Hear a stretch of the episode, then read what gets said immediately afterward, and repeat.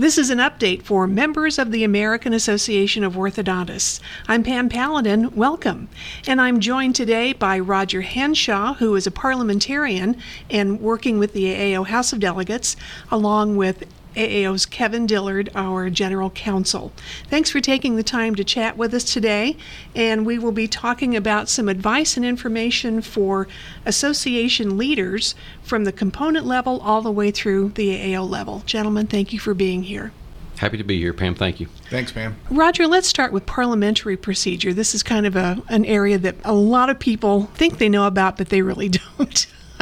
what are some common misperceptions about parliamentary procedure? Perhaps the biggest misperception, Pam, is that, that parliamentary procedure is a stifling set of rules and a, a, formal system that impedes people from being able to participate in business meetings. And it's really not that it's not that at all and isn't meant to be that. I tell all the organizations and groups with which i work that the rules of parliamentary procedure are meant to be tools to help groups and boards and committees actually get their business done not impede their work. And i like to tell people that if the rules of procedure are getting in the way of you accomplishing what you set out to do as a board or what you set out to accomplish as a group or a committee then you either have bad rules or you aren't following them correctly. And that there's a lot of flexibility built into the rules of parliamentary procedure, and that the most important thing groups and organizations and board members can do is learn how to operate within those rule structures, understand what your rules are, understand what flexibility you have, and then learn how to use them to actually accomplish business, not look at them as a formality or a hurdle that has to be crossed or something that gets in the way of you accomplishing goals. But the structure seems to really help move things along properly. That's its intent. So all the authors of works of parliamentary procedure say that in the beginning of their books. They say that these are tools that are meant to help boards towards accomplished business, not get in the way of groups getting things done. Is there a particular uh, book that you ascribe to? So, the AAO Parliamentary Authority is the American Institute of Parliamentarians Standard Code of Parliamentary Procedure. It's a wonderful book. It has a lot of flexibility built into it. Many of the folks out there who serve on boards and committees of nonprofit organizations may be familiar with Robert's Rules of Order. It's perhaps the most famous of all the parliamentary authorities out there, but realize it's a lot more rigid. So when people get their first base of experience in parliamentary systems, often it's in Robert's Rules of Order. And AAO has the the advantage, I'll say, of operating in a more flexible parliamentary system. And the AIP standard code is designed to do exactly that. It's designed to operate for smaller organizations, smaller boards and it has built into it exactly the kind of flexibility I'm talking about. We have a lot of uh, association leaders who are listening to this podcast at various levels of leadership.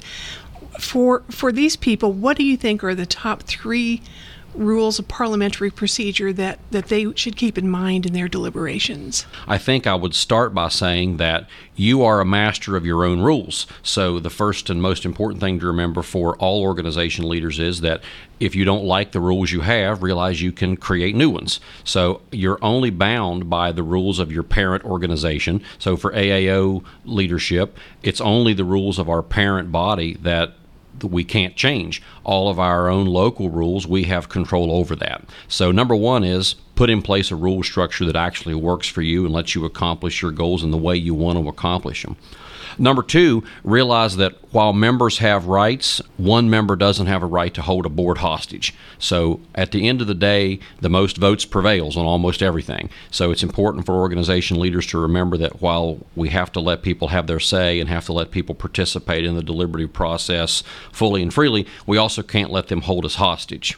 And lastly, I think it's important to remember that in all parliamentary systems, silence is approval. Oftentimes, we find that boards and committees suffer from circumstances in which people will say, Well, I really didn't think that was done correctly at our meeting today, but I wasn't going to say anything about it.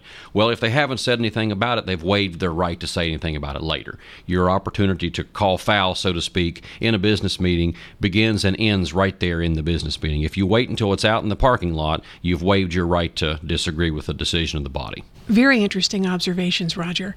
Uh, you've now worked with the AAO House of Delegates for for a few years now. Uh, what have you observed in our meetings that works well? So, Pam, I have become a big fan of, of the reference committee process that AAO uses, and I find that that helps the organization sort out some of the things that otherwise would become contentious or lengthy debate on the floor of the House of Delegates. Not all organizations work that way, and, and in fact, among my client base, it's very few organizations that engage in that level of deliberation outside the actual floor of the business meeting itself. That, to me, is a wonderful tool that the organization uses. It not only speeds up the business meeting, but it probably results in a better work product than what could be produced on the overall floor of the House. And, and second, I'll, I'll say that because of the parliamentary authority that AAO has, the Standard Code of Parliamentary Procedure, you have available a tool called Adopt in lieu of, which is a motion that allows you to essentially distill several ideas down into one more comprehensive approach to a problem and adopt that overall solution instead of sorting through four or five proposals separately. I'm a big fan of that motion. I like to encourage all my clients to use it.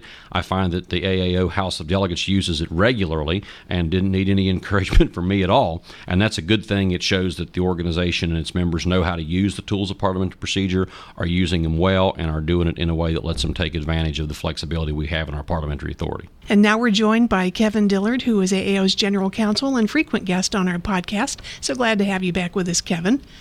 Thank you, Pam. And we're going to be talking about uh, fiduciary responsibilities and affiliation agreements and these kinds of things that would be helpful for association leaders at all levels to be aware of.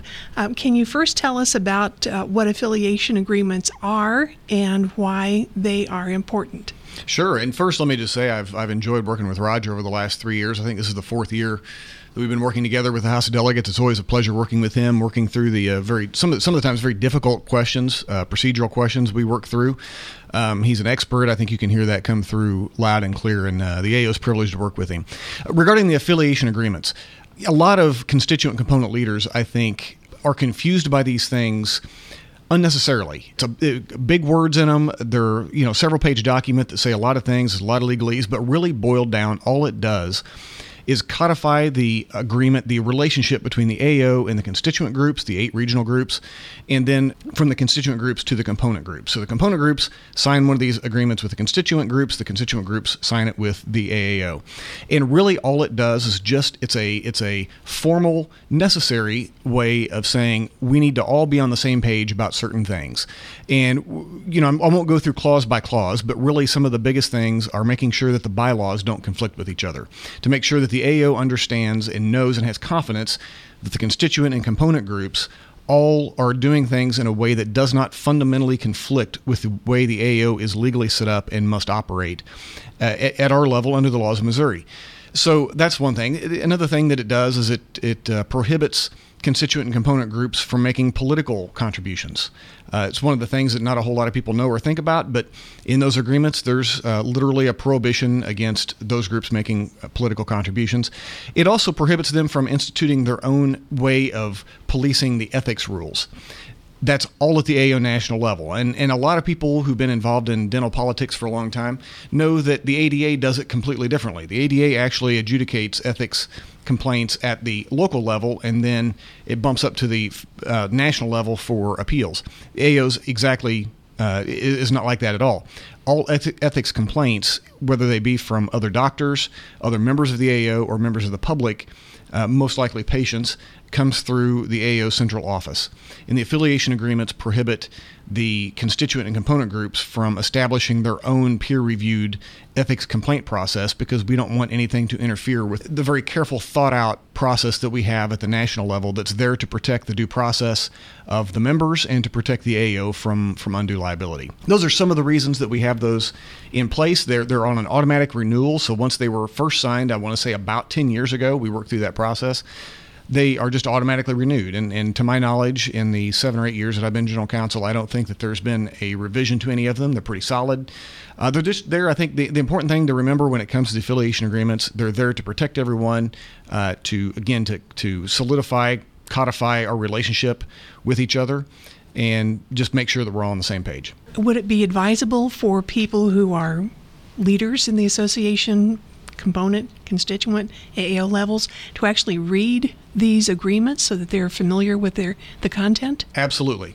Absolutely, and I don't think anybody who's uh, been involved with associations or, or um, even even down all the way to the very local level, like subdivision governance. I don't think anybody who's been involved with that and has has been familiar with reading bylaws, that kind of thing, would be surprised by anything that's in these affiliation agreements. But anybody who comes into association leadership with the AO should absolutely familiarize themselves with those documents because uh, outside of their own bylaws and articles of incorporation, it's probably one of the top uh, three or four most important documents is going to govern their, uh, th- their business and their relationship with the other entity with which they've contracted. Let's talk about the top three things that component and constituent boards should keep in mind to withhold their duties to their organization as fiduciaries, Kevin. Yes, uh, that's and, and, just in the interest of time, we could we could probably spend a good six or eight hours, if not uh, much more than that, on everything that falls under the umbrella of fiduciary duty of a board. The three mo- the three things I'm going to pick out today, though, just again in the interest of time and and I, what I've seen kind of come up most often with questions that I get from association leaders calling me to say, what can we do about this, or could you take a look at this agenda?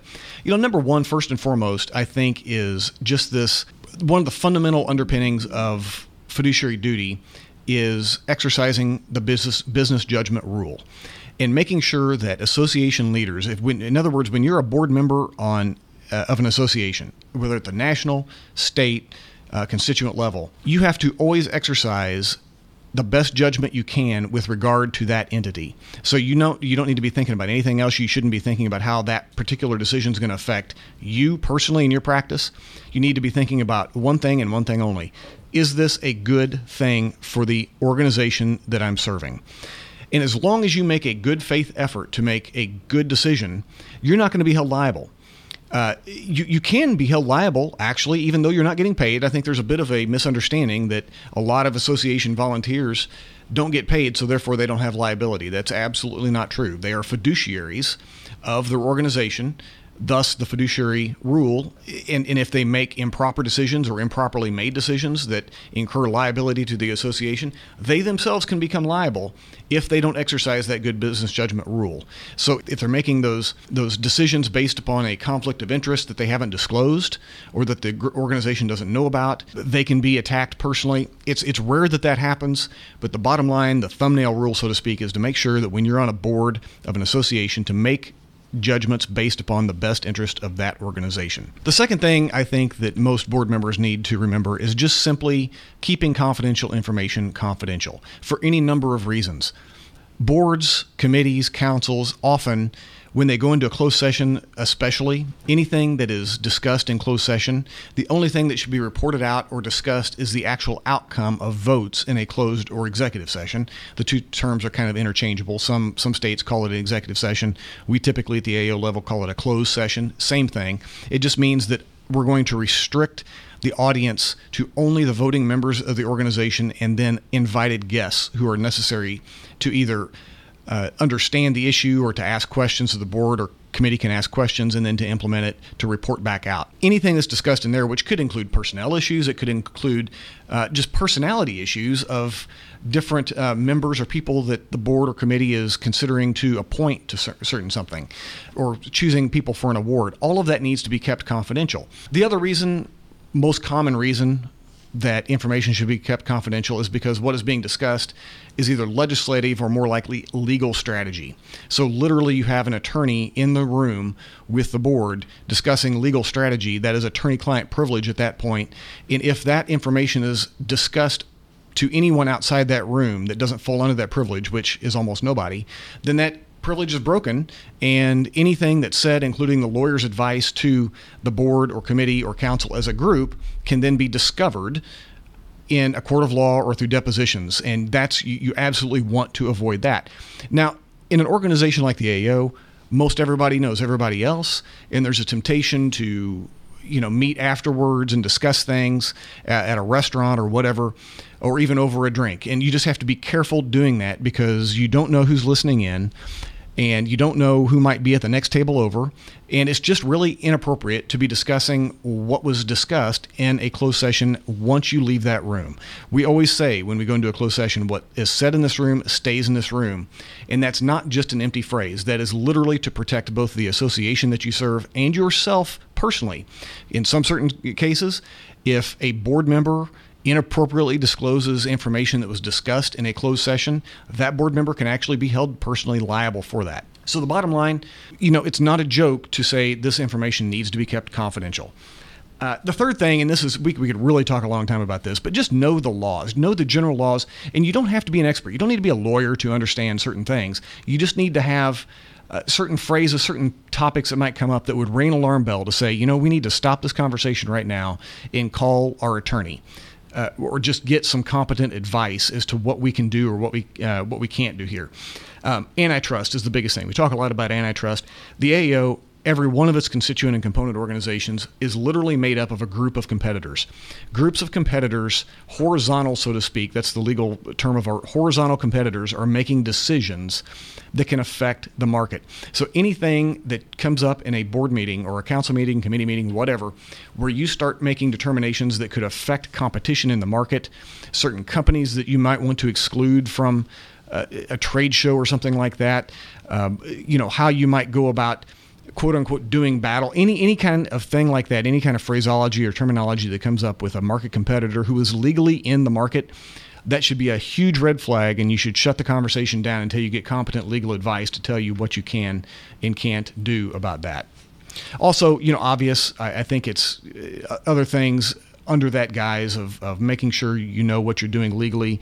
Make sure you don't get into defamation claims. It's uh, not easy, but it's not uncommon for things to pop up that if an association acts on something or makes a, a statement about something, that you could uh, accrue liability to your association on defamation, which is a defamation. The general terminology is saying something that's not true about another entity or person that is provably false and that actually harms them uh, of course, the association can be held liable for that. Again, Pam, those are just some the three of the top things that I see kind of pop up. There are probably a whole boatload of other things, probably ten or twelve issues we could sit and talk about uh, at, another at another time, perhaps. But those really are the three things that that uh, should be top of mind for all board and committee members. Kevin Dillard, AAO General Counsel, thank you so much for telling us about fiduciary responsibilities and affiliation agreements. Some wonderful advice offered.